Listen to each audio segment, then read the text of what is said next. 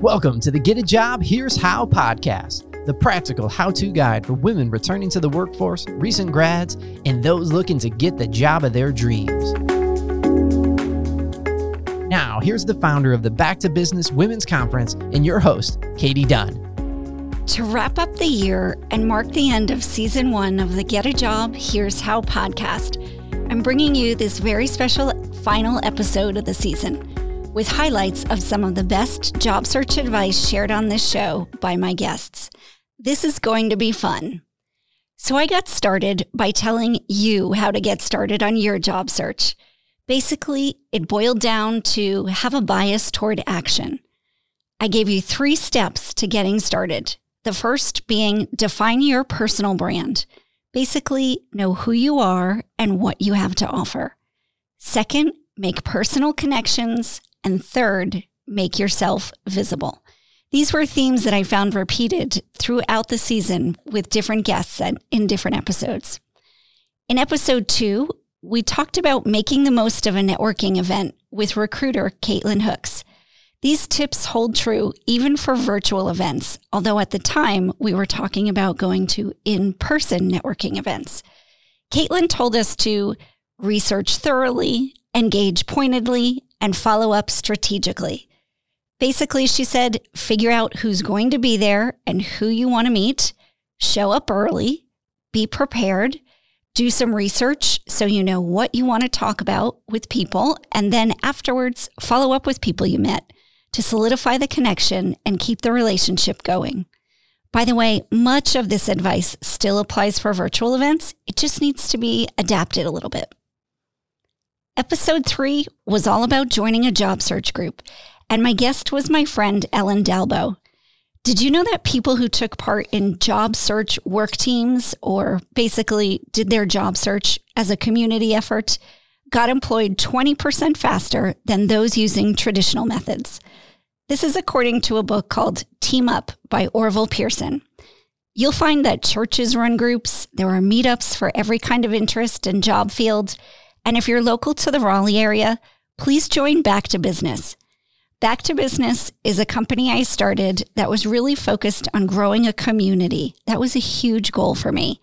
And we've been able to connect women returning to work after a career break with each other and with employers.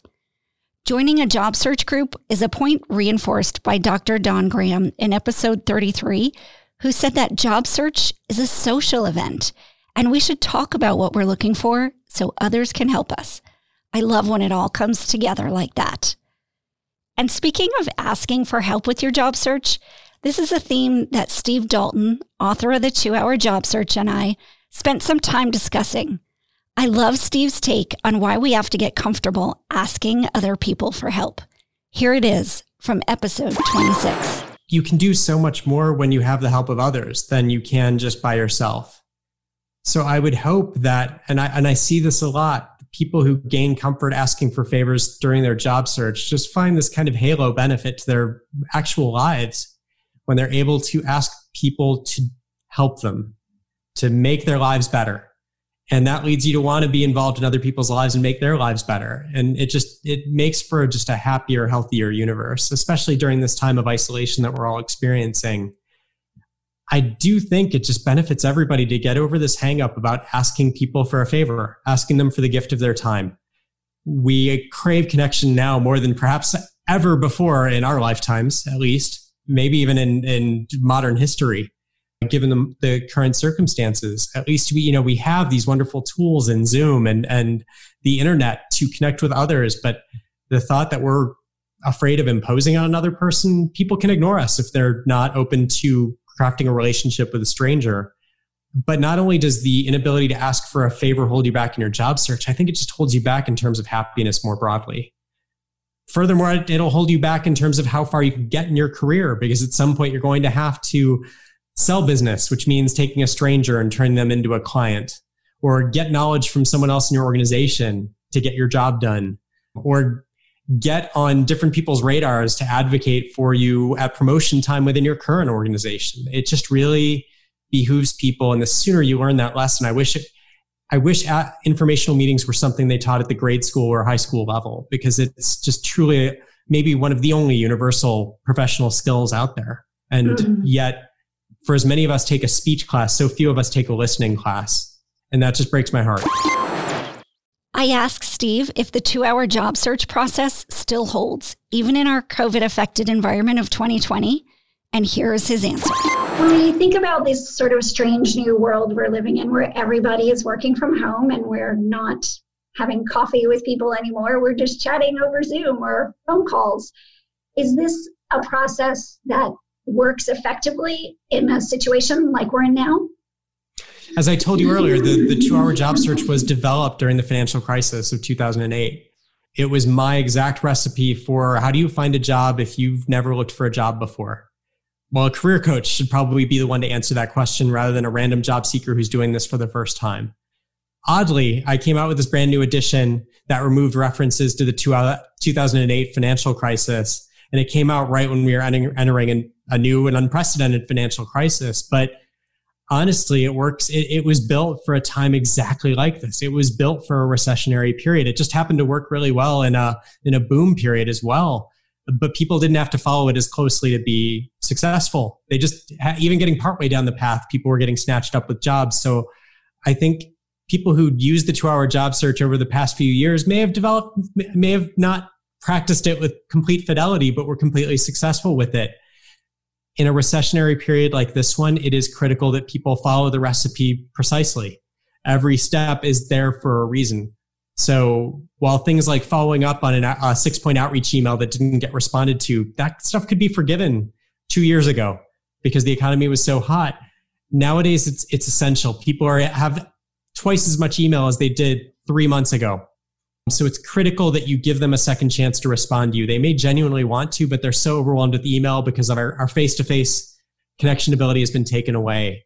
So, no, I would argue that a two hour job search is more effective vis a vis not using the two hour job search now than it was six months ago.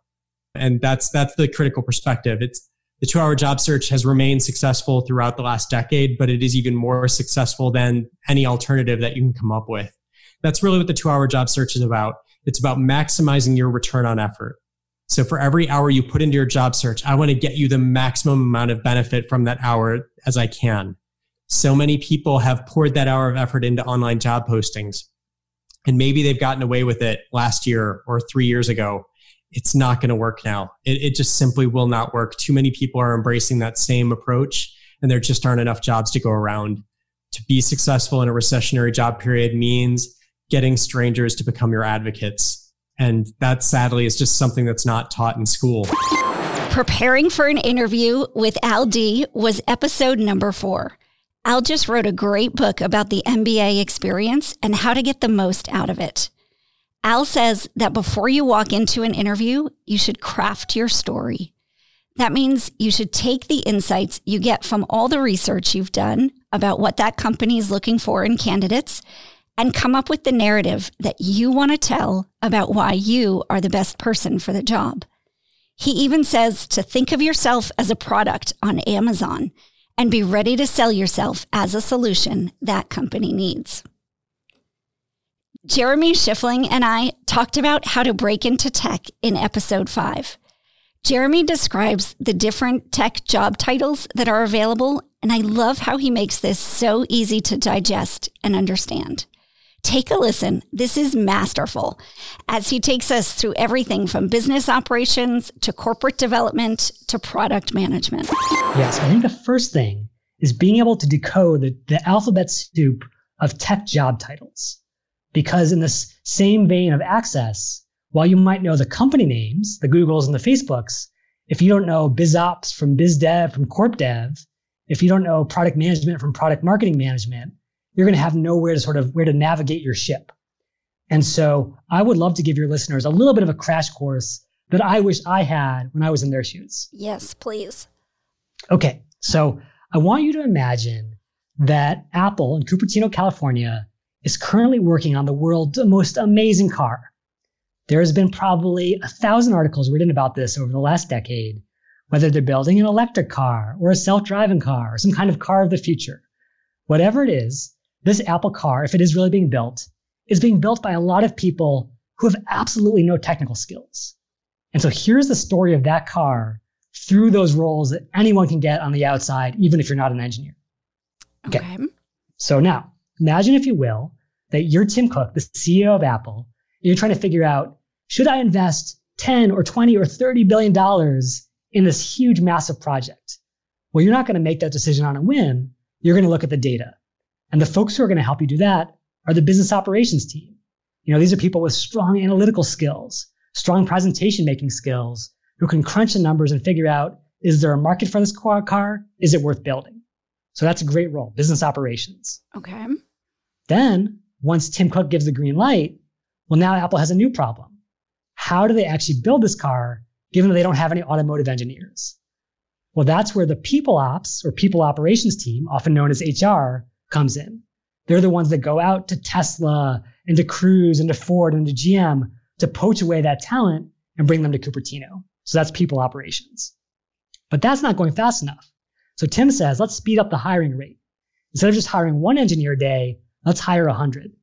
And the easiest way to do that is not just to hire one engineer at a time, but to buy a team of engineers. And that's the role of corporate development or corp dev. Figuring out who are the startups in the space, who's got great talent, and then going out and acquiring them for the firm. Now you've got a whole army of engineers coming to work on this project. That's corp dev. Okay, the team is coming together, but what are they going to build? I know you're wondering this, Katie. so this is where the research function comes in. And there are two great research roles for all those research nerds like myself in the tech world. There's the quantitative side, which is market research. So how big is the market for electric cars? How fast is it growing? But there's also the qualitative side. What does someone want in a prospective new car that Tesla can't offer or that Chevy can't offer? And they actually might do test drives with prospective buyers to really understand one on one what those folks want. And those are the user experience or UX researchers who focus on the qual side. Now, once, once those ideas are coming together, now that classic role of product manager, kind of like the captain of the team, so to speak, incorporates all this talent and all these ideas into a specific vision. Here's what the car is going to look like. Here's what it's going to be able to do. But the product manager, as central as that role is, can't do it all themselves. Instead, they need a team of folks to pull it off, including project managers. These are folks who actually manage the day to day of who's doing what, when is it due, holding folks accountable. If you alphabetize all your spices in your kitchen, you would probably be a great uh, project manager with the incredibly detailed world of tech. Okay. Nice. I do so not. Who, who does that? I know, do you do that? Me, me, neither. But I will tell you, I've been to some of these folks' homes, and it's incredible. they can do that in their kitchen. Imagine the kinds of technology products they can build. Yes, yeah. The world needs people like that. That's good. so at this point, we've been talking all about bits and bytes. You know, ideas on a whiteboard, pixels on a screen. How do we translate that into the real world? Well, that's where the operations and supply chain supply chain team comes in. So for a company like Apple, it's actually creating real atom based products out there in the real world. These are the folks that are getting the assembly capacity needed, partnering with supply chains to ultimately make sure that all the sort of pieces and components of this car come together into a finished product. So if you actually love getting your hands dirty and building real things, ops and supply chain could be a good place for you in tech. Now, once these cars are rolling off the assembly line, then comes the product marketing function. This is the sort of critical marketing role in the tech space. And what this group does is they try to stimulate demand for this new product, understand the audience, understand where they are, and then speak their language in a way that has people salivating and lining up around the block to be the first in line for the brand new Apple car. That's product marketing. But one more challenge in Apple's way here, Katie, which is while you might be happy to buy an iPhone based on a beautiful advertisement, you're probably not going to do the same for a fifty or hundred thousand dollar car. You want to be able to test drive it. Absolutely. Only issue is Apple doesn't have any test drive facilities, let alone dealerships. So what they do is they actually barter with organizations that do have that. So in the same way that Apple worked with Cingular and AT&T to have an exclusive partnership on the iPhone, Apple could have an exclusive partnership with say Hertz to say Hertz, you're in a commodity business. There's not a big difference between Hertz and National and Enterprise. But what if you had exclusive access to rent the Apple car for the first three years of its existence? And in exchange, anyone in the world could go to a Hertz dealership and test drive an Apple car. Now we've got a win-win for both sides. That's called business development or biz dev. That's a really great partnership building role in the tech world. Similar to biz dev, you also have a role that everyone is familiar with called sales, which is the fact that you might be able to sell one car at a time this way. But if you want to sell a thousand cars for a corporate fleet to Uber or to Lyft, you're going to have to wine and dine their executives. And the sales team builds those relationships and closes those deals. Two roles to go, Katie. And then we're going to have covered the gamut. now, Apple has closed those deals. They've sold a ton of cars, but they got to make sure that the cars that are sold don't just sit idle, that they're used and they're loved and they become a reference point for future sales. And the way the tech world does that is through customer success, actually having folks that work with the largest clients to make sure they're having an amazing experience and they tell all their friends and they renew their contracts.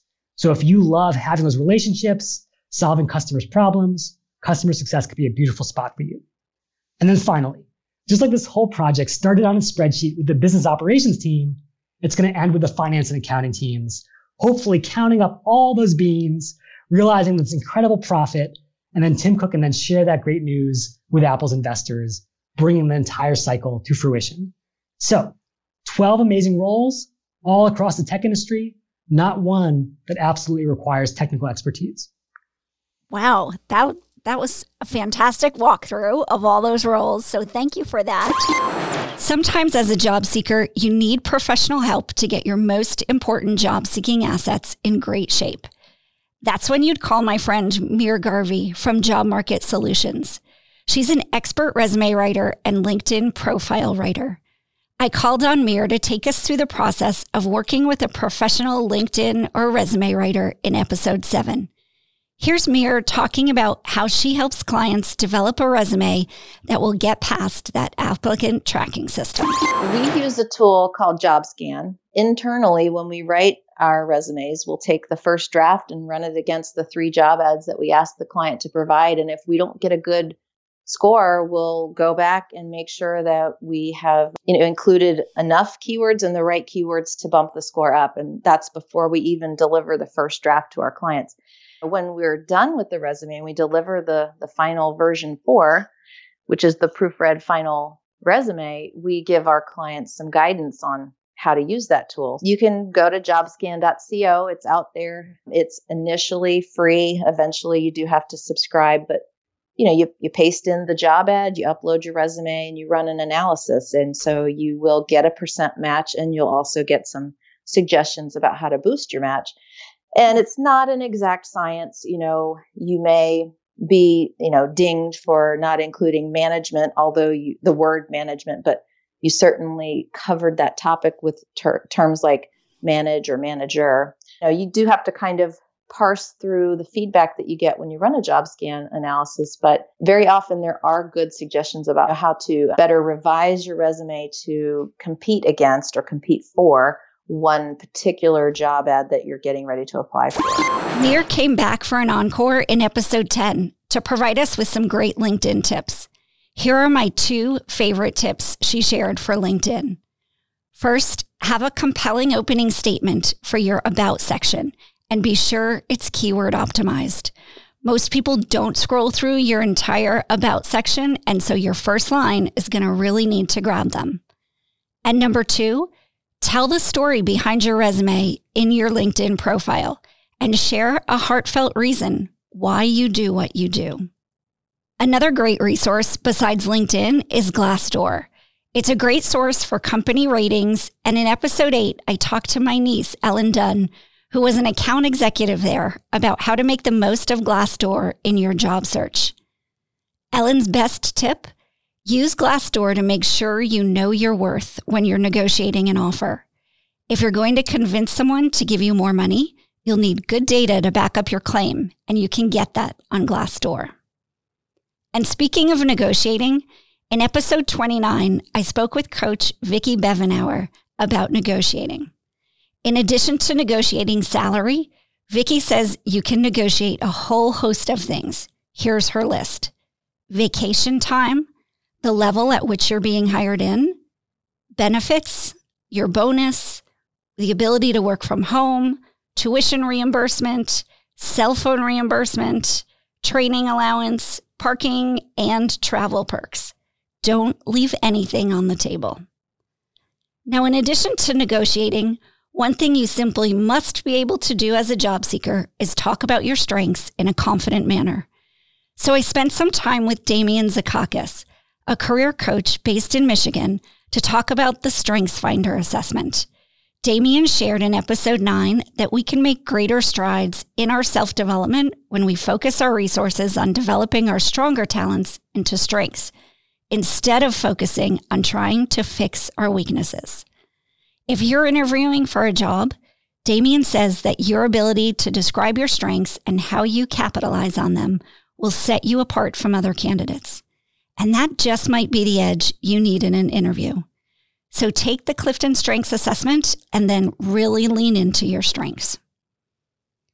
Companies have been putting lots of effort into hiring more diverse teams, and I wanted to understand how this works for candidates. Danielle Pavlov, a senior diversity and inclusion manager at SAS, and I spoke in episode 11 about leveraging uniqueness in your job search.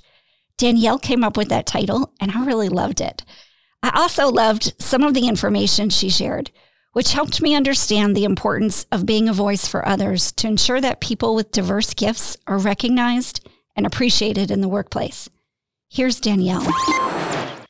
Yeah, this one I, I, like this. This third step is to be a champion and to advocate. That's something that I've learned in in my career is be an ally and an advocate. So for yourself and for others. And I would say that help it helps everybody because organizations need people who can help break down silos and barriers and stereotypes. As a diversity and inclusion professional, I'm one person and I bring my own unique identities to the table, but I don't, I can't effectively represent your identities. And so we have to all be in this together to not only provide representation, but education so that people are more aware of their biases and stereotypes and, and again, see the value in diversity and in inclusion.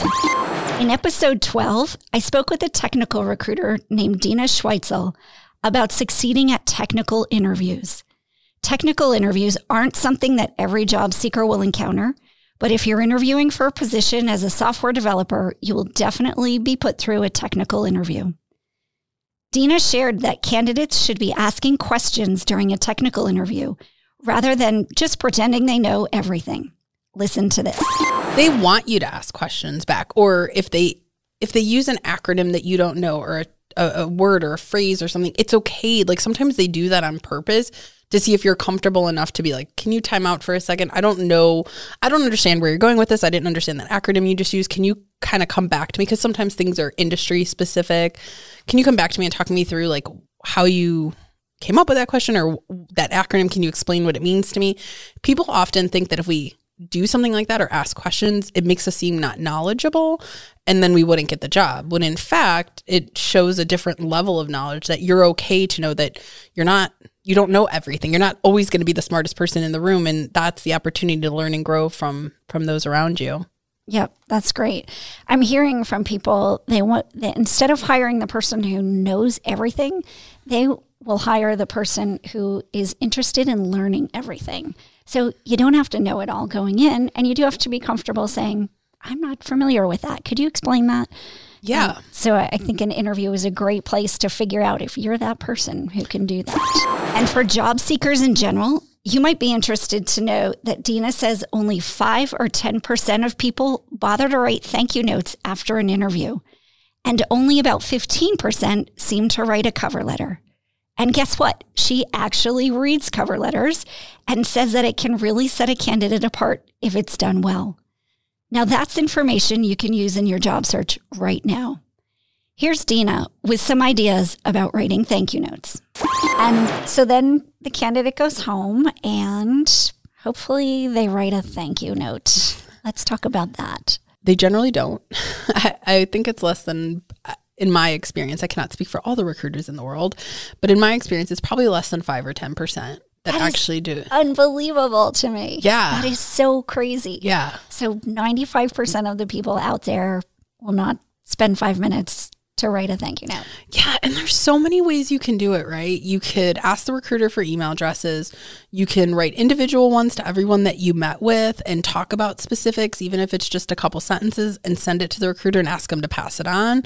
You could even just write one group thank you note, you know. Hey, it was great meeting everyone. I'm really excited about the opportunity. Here's what I learned today and you know, I can't wait to hear more. It doesn't have to be like a big, massive thing. It could be just a few sentences, but you definitely stand out. And it's weird because sometimes people bring up, did they write a note? And most most don't. It's so wow. I can't believe that. Yeah. That's really surprising to me that so few people do that. But good for the rest of us who write them. Yeah, it's usually it's usually my us look sales really people that uh that get them out to me. But yeah, it it's always interesting, especially even if you're not looking for technical work. I mean, uh, customer service, professional services, you know, people who are interacting with customers. It's also great to see how you write off the cuff. You know, your resume could have been reviewed by 15 people, and this is a great way to show your quick. You know, when you're quick, especially if you get them the next day. Right. We used to actually mail them. Do you remember that? Yes. If you're returning to work after taking time off to stay home with kids, here are a few gems specifically for you. If you're deciding about taking that first job that comes along as you return to work, I covered that in episode six with a few things to consider. First, think about your motivation. It's important. So take stock of what's compelling you to rejoin the workforce. Second, since every big choice we make involves a trade off, be really clear about the trade off involved in taking that job so you can make a good decision about whether or not it's the right one for you. Consider the positives and negatives. And third, decide if this job might be the stepping stone to get you to your ultimate career goal. And if so, take it. In episode 13, my guest was Coach Farnoosh Brock. Farnoosh is so smart. And if you're not following her on LinkedIn, I suggest you do so so you can benefit from all the great content about career success that she's sharing. Farnoosh and I talked about determining where the right place might be for you to re enter the workforce. She gave a tip that has really stayed with me. In addition to taking an inventory of what you're good at, you have to consider if those particular skills are skills you actually want to use. Yep, just because you have skills in one area doesn't mean that using them will make you happy. Because we all know that we'll be better at doing something and more highly motivated if we enjoy what we're doing. And if you're returning to work amid a divorce, please check out episode 18. This is my conversation with Sarah Hink, an attorney at New Direction Family Law in Raleigh, North Carolina. I know there are many women out there who are in a position of having to go back to work while you go through a divorce. Sarah and I tackle the questions of how getting a job before your divorce is final may impact your settlement, what happens if one spouse has been unfaithful, and how to carve out money to use to upskill in preparation for returning to work. In March, when COVID shifted how we work, live, learn, and look for work, I did an episode about adapting your job search to our new virtual only world. Nine months later, it's clear this is a shift that will impact hiring and the future of work permanently. Interviews became virtual only, and those in person meetups and coffee chats that I've always felt were important for job seekers disappeared. My best advice for finding a job in our current environment continue to network by requesting meetings and informational interviews with anyone who knows anything about the job you want to get and just do them virtually. Also, get savvy on social media and build that online presence as a professional in your field. This will help you get those networking meetings with that person who can advocate for you for the right opportunity. If you're wondering how on earth to reach out to people you don't know to have those informational interviews and networking meetings and talk about career choices, and I know you are, take a few clues from my friend Nishant Motwani. Nishant is an MBA student that I met while I was working at UNC Chapel Hill. He came to the US from India to pursue his MBA and didn't know a single person in this country. His story is really inspirational because he needed a network and he set about building one.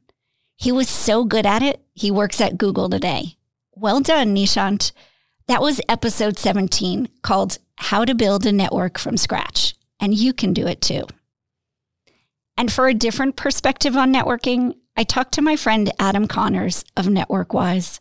He talked about the value of rekindling older connections with people that you may have known from an earlier time in your life.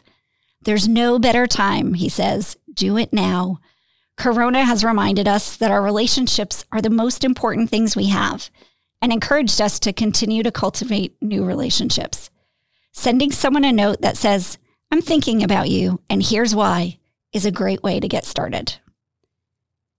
And if you want specific tips on doing video interviews or putting together a video resume, check out my conversation in episode 16 with Ryan Carey from Better On.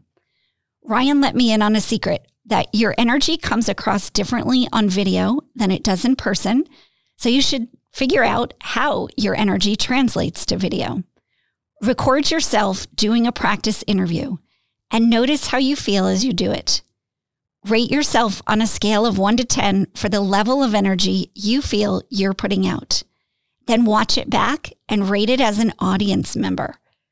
Ryan says you should push yourself to be an 11 on a 1 through 10 scale. And that's because research shows people won't really remember your message so much as they'll remember how they felt talking to you. And your positive energy can leave them with a great impression. So take that tip from Ryan Carey and bring the energy. In episode 22, I spoke with Michelle Muir. She's the Regional Operations Director for the North Carolina Department of Commerce. She pointed us to career exploration tools, resume assistance, and job search assistance, including a job board, and even scholarships that are available for retraining for North Carolinians. I want you to find every resource out there so if you're in North Carolina, ncworks.gov is a good place to look for job search support. It's all free, by the way. And if you're not in North Carolina, look for your state's similar resources. If you're considering a career change or a return to work, I hope you'll be as inspired as I was by Annie Franceschi.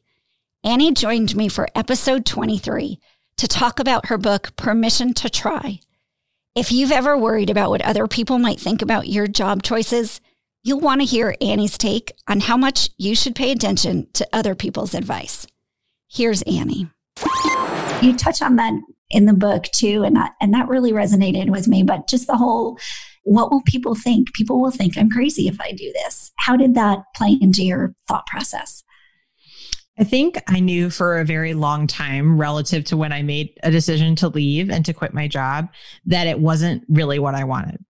That it wasn't what I thought it was going to be, that the film industry wasn't what I thought it was going to be, that it wasn't as creative. I was really frustrated because a lot of my, ironically, a lot of my job, I feel like 90% of my job was doing the administrative stuff to show that the 10% of what I could do you know? And today i would tell you i spend 90% of my time showing what i can do and 10% on taxes. It's a total flip but i felt like i couldn't put my energy into that. And so I felt like it was like sort of this shameful secret for many years, even from the very first jobs I had in LA, that job as a second assistant. And I thought maybe I'll become a screenwriter, maybe I'll do these things. But I think I knew in the back of my mind that it wasn't really what I wanted, that wasn't fulfilling, but I didn't have a better answer. And I think that's why a lot of us stay stuck is that we don't know what's going to happen next if we give it all up. We're terrified of what other people are going to say. I grew up being a people pleaser. I'm a reform, I'm working on being a reform people pleaser um, and having good boundaries, very healthy thing to do in your 30s.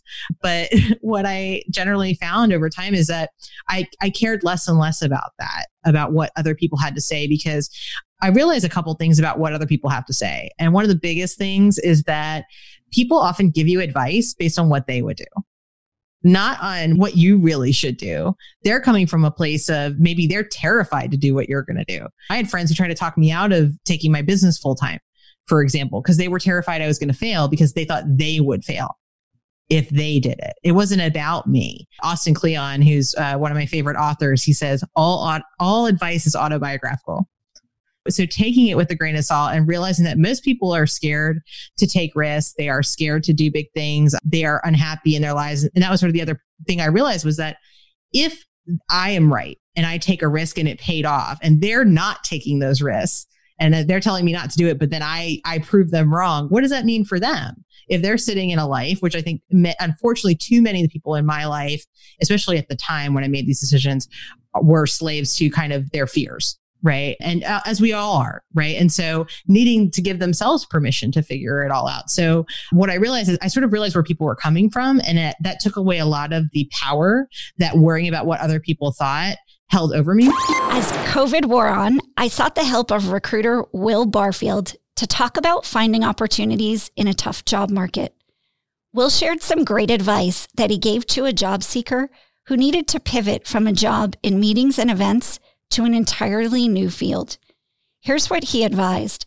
I hope you'll be able to use some of his research as you think about your own career pivot. You know, if, if we have a, a, concern or a feeling or an inclination that we're we're not just going to go easily find another meetings and events job in restaurant, what do you do? Well, we got to work backwards. We got to look at what we've done in our career and find the things that the skills and experiences that we had that are that are applicable to other career tracks? And are there things that we did in the past that we really enjoyed? You know, I talk to people about finding your happy. What was your happy? What made you happy at the jobs that you had in your career? Were there one or two or three common threads, right? What can you find those colors in there that are kind of visible throughout that are the, the pieces and parts that regardless of who you work for, what you did, there were commonalities that made you happy and made you want to get up and go to work every day and do an awesome job. And those happy factors are things that can be found in other positions and in other industries, but we, we've got to know our happy before we begin our search. And with her, she really wanted to move from meetings and events in the restaurant space. And, and, and what she liked, her happy was taking care of customers, managing client accounts long term, getting repeat business and growing it. And so it was really the sales and relationship aspect of the industry, but it wasn't the new client acquisition. She was not the one that went out and found the business. But when the business came in, she was the one that managed it, nurtured it, kept them coming back. And, and she would reach out and, and go find more opportunities. So, what we have begun doing is helping her look at account manager and customer or client success type roles that she may be able to apply for locally. Some of them may end up being kind of outside territorial management positions in, well, you mentioned beer and wine distribution. She found a, a territorial manager job in the beer and wine industry where she would be going around and, and visiting area establishments that buy beer and wine and keeping their relationships going and, and growing the business. It's a great fit. It's not restaurant and meetings and events, but there's transitional and translatable experience and skill that works there. And so we spent a half hour together on the phone and then some more email follow up and tried to help her build a strategy on how do I take what I've done and bend it, curve it, and and you know how malleable is it so that I can you know attack the job market in a way where my history of work experience makes sense and I can be a candidate of interest. If she didn't do that, Katie, and if we didn't re-engineer her resume and and help re-engineer the way she presented herself on LinkedIn, she would struggle to apply for jobs that looked different than what she's done because there's so much applicant traffic right now when you've got millions and millions of unemployed and it's it's very hard to cut through the noise of all that traffic rushing in the front door if you're not thoughtfully you know crafting your resume and customizing your outreach efforts so that you stand out. As a parent of two college age kids in 2020 i spent a lot of time thinking about the best way for them to approach college given the limitations that covid was forcing on us. Taking a gap year began to look like a smart idea and using that time to learn software development skills at a code school and then working until fall 2021 made it an even smarter idea. So I recorded episode 24 with Jessica Mitch, CEO of Momentum Code School in Durham, North Carolina, Mason Whitaker, who's a graduate of the Immersive Software Development Program at Momentum, and college advisor Abby Bitler. Mason has had a stellar start to his career, and it was fun to hear how learning the software development skill set and having a college degree has fast tracked him to a leadership position. By the way, it's not too late to join us at Momentum for a January start to this 16 week software development program. If you're a college student looking to take a semester off college until things on campus get back to normal, there aren't that many meaningful things you can do with a semester off in 2020 given COVID, but learning to code can be done virtually, so it's a great option. Here's Mason Whitaker telling his story and the role that code school education has played in his success. Yeah, so I'll give you just kind of a quick rundown. When I was 17 in 2014 and I attended Momentum during that, that summer after high school. I then went to Appalachian State University in 2014 and graduated in 2017 during that time, I worked at three different startups, kind of doing a variety of different things that were all software related. And the first startup that I got, uh, that I worked for, was uh, directly linked to to Momentum, so Shoebox, if if you've heard of it. And then I worked as a sales consultant for Sprint, selling cell phones. I was very involved in my fraternity and ended up becoming president. I owned two of my own businesses. One was a social media management agency, and then one was a technology that allowed blind and the visually impaired people use social media just the same way that they would if they didn't have a disability. Ultimately, both got closed down. But then after graduating, I started working at Sunrise Technologies as a technical architect. Uh, I've worked with clients all across the domestic US and implemented just about every type of system that you could name. The last one actually that I hadn't implemented was a manufacturing system. And I finally checked that box because the project I'm running has manufacturing plants across the globe. So now, now that's what I'm doing. That's what I'm actively working on.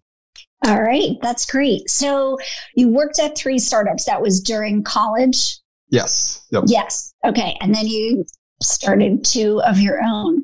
That's amazing because a typical college kid sort of working their way through college would be like doing the Panera thing or, you know, something like that, like you did when you were in high school. But it looks to me like you were kind of able to get more meaty and meaningful jobs almost because you had a skill set that a lot of your peers just don't have because you because of the combination of your college and your code school. Is that right? Yeah, that's that's exactly right. That foundation that I had from momentum really jump started everything. It gave me a skill set that no one else in my age bracket had. And so it, it always put me kind of in the lead when it came to, you know, being a candidate for something. If you're a career switcher, I've got some great stuff for you and spent a bunch of episodes talking about strategies for career switchers. This is such a hot topic, and so many job seekers fall into this category. Specifically, I did two episodes that I want to call out. The first was with Karen Weeks. She's the Senior VP of People at Ordergroove. In episode 27, Karen gave some great advice for showcasing your transferable skills on your resume and talked a lot about the value of immersing yourself in the new field you're making a change into. Be sure to check that one out. Also, Dr. Dawn Graham weighed in with advice for career switchers in episode 33. Dawn hosts the Sirius XM show Dr. Dawn on Careers, and she's the author of a book called Switchers How Smart Professionals Change Careers and Seize Success. Dawn had so much great advice that you'll just have to listen to the whole thing. But in the meantime, here she is talking about approaching your career as a social activity. I love the image in my brain that I get of a job search as a social activity. That's a completely different way of thinking about it. It really is. And I'm an introvert. So I know the first thought is for all of my fellow introverts is, oh no, that is not comfortable. But when I say social activity, I'm not meaning big hall of strangers and networking that sense. I'm, I'm talking about really the fact that we as humans don't like to be vulnerable. We don't often like to ask for help. And it can be for some, if you maybe if you've been laid off or you've been in, in a job search for a while, people get embarrassed and they don't want to talk about it. So when people ask them, they change the subject. And I think we need to get over this. I think that those days are over because what we know is people change jobs every four years on average And we are all going to be in a job search at some point, especially if we have 10, 20, 30 years left in our careers. So I think we need to look at it as hey, we're all in a job search at some point. So if we can all help each other, then we're going to make this whole process easier for one another. Plus, I think we also overlook the fact that people in our lives, the people who already trust us, love us, want to see us succeed, have their own social circles.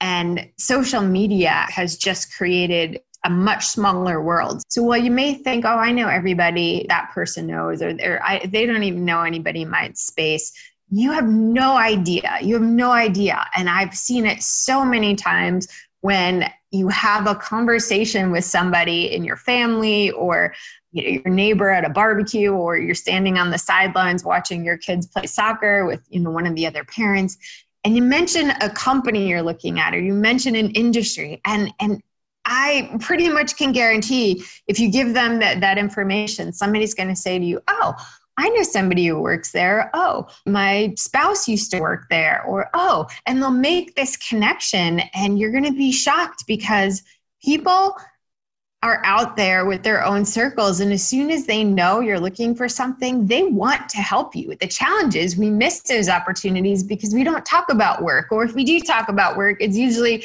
oh, my boss is making me work overtime or I can't stand this client. We talk generalities or venting. So I think we need to shift that conversation and start asking one another, hey, what's your goal for this year?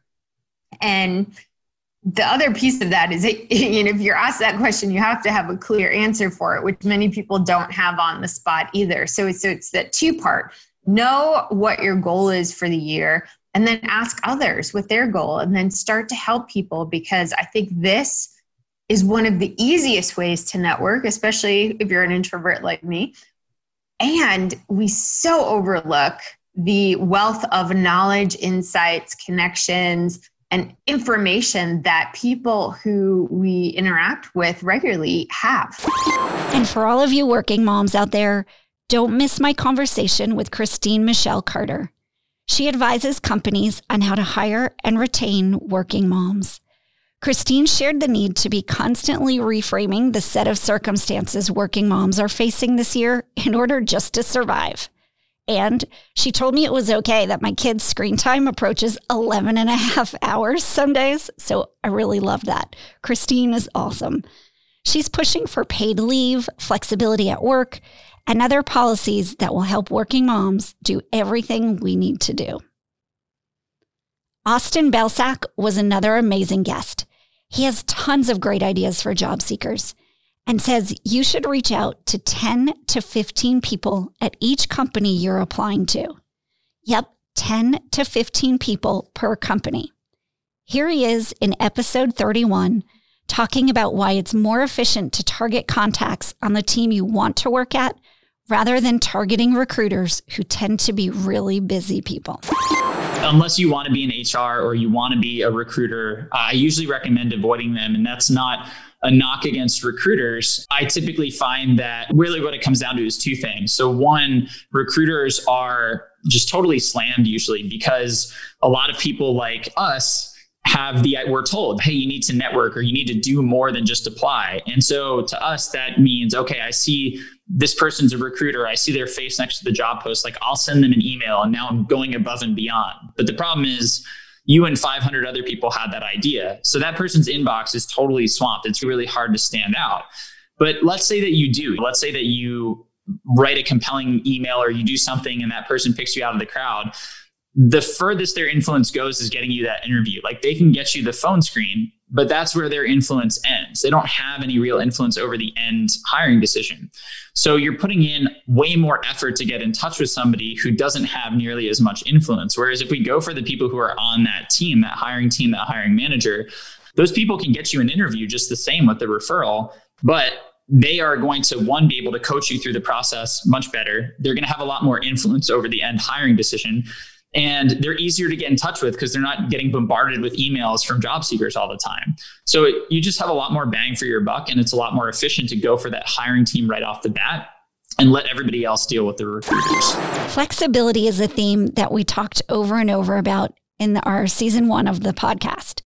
There's such a need for companies to be flexible with their employees right now, as people are juggling their kids' virtual schooling in many cases with their own work and just an elevated stress level. When I saw the recent data about the huge numbers of women leaving the workforce, I reached out to journalist Sarah Green Carmichael from Bloomberg to talk through the data with me. In episode 34, Sarah sheds some light on these disturbing statistics and shares ideas about how companies can keep the women that they already have. Interestingly, Sarah Green Carmichael and Christine Michelle Carter both cited a lack of childcare subsidies and the need for more flexibility, there's that word again, as key factors to retaining women. We've got to solve this one. We need more, not fewer women in the executive suites at our great American companies. And if we can't keep women in the workforce, we'll never be able to increase our numbers in leadership positions. I feel so strongly about this. I started back to business to help women return to work after taking a career break because I want to see women with career options that fit our complex lives and acknowledge the importance of our role as mothers. Being a mother is perfectly compatible with being a successful professional. I've met so many interesting people doing season one of the Get a Job, Here's How podcast. It was a thrill to finish the season out with a truly inspirational conversation with Jamie Valvano. Jamie has such an eloquent way of talking about how she pulled herself out of a prolonged, difficult period of her life. She's the daughter of famed basketball coach Jim Valvano, and she really embodies his never give up spirit that we all fell in love with. My conversation with Jamie left me feeling fired up to articulate my vision and get busy making it a reality. Seriously, folks, take a listen. It's episode 34, and it's a really good one. So, thanks for a successful first season of the Get a Job, Here's How podcast. We've all had to make adjustments in 2020 to how we do things. And for me, it's been a year of trying new things like this podcast. I'm so glad you've been along for this ride with me, and I hope you'll continue to listen. The best way to stay in touch with everything going on here is to join the mailing list at Back to Business. You'll find it at backtobusinessconference.com. Please also subscribe to the podcast and keep listening. I appreciate you.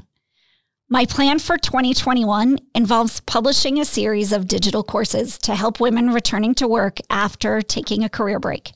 I'm excited to get them into your hands because I know that as our economy turns around, you'll want to be ready to seize the opportunities that are available.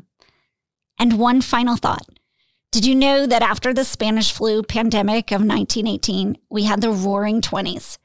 As we near the end of 2020 and look forward to an end to the coronavirus pandemic, I'm believing for some roaring 2020s ahead. I can't wait.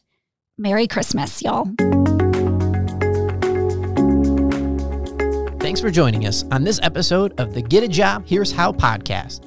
You can find all the information from this episode in our show notes at www.backtobusinessconference.com. If you enjoyed this podcast, please write a review so that we can reach more people. Now that you know how, go do it.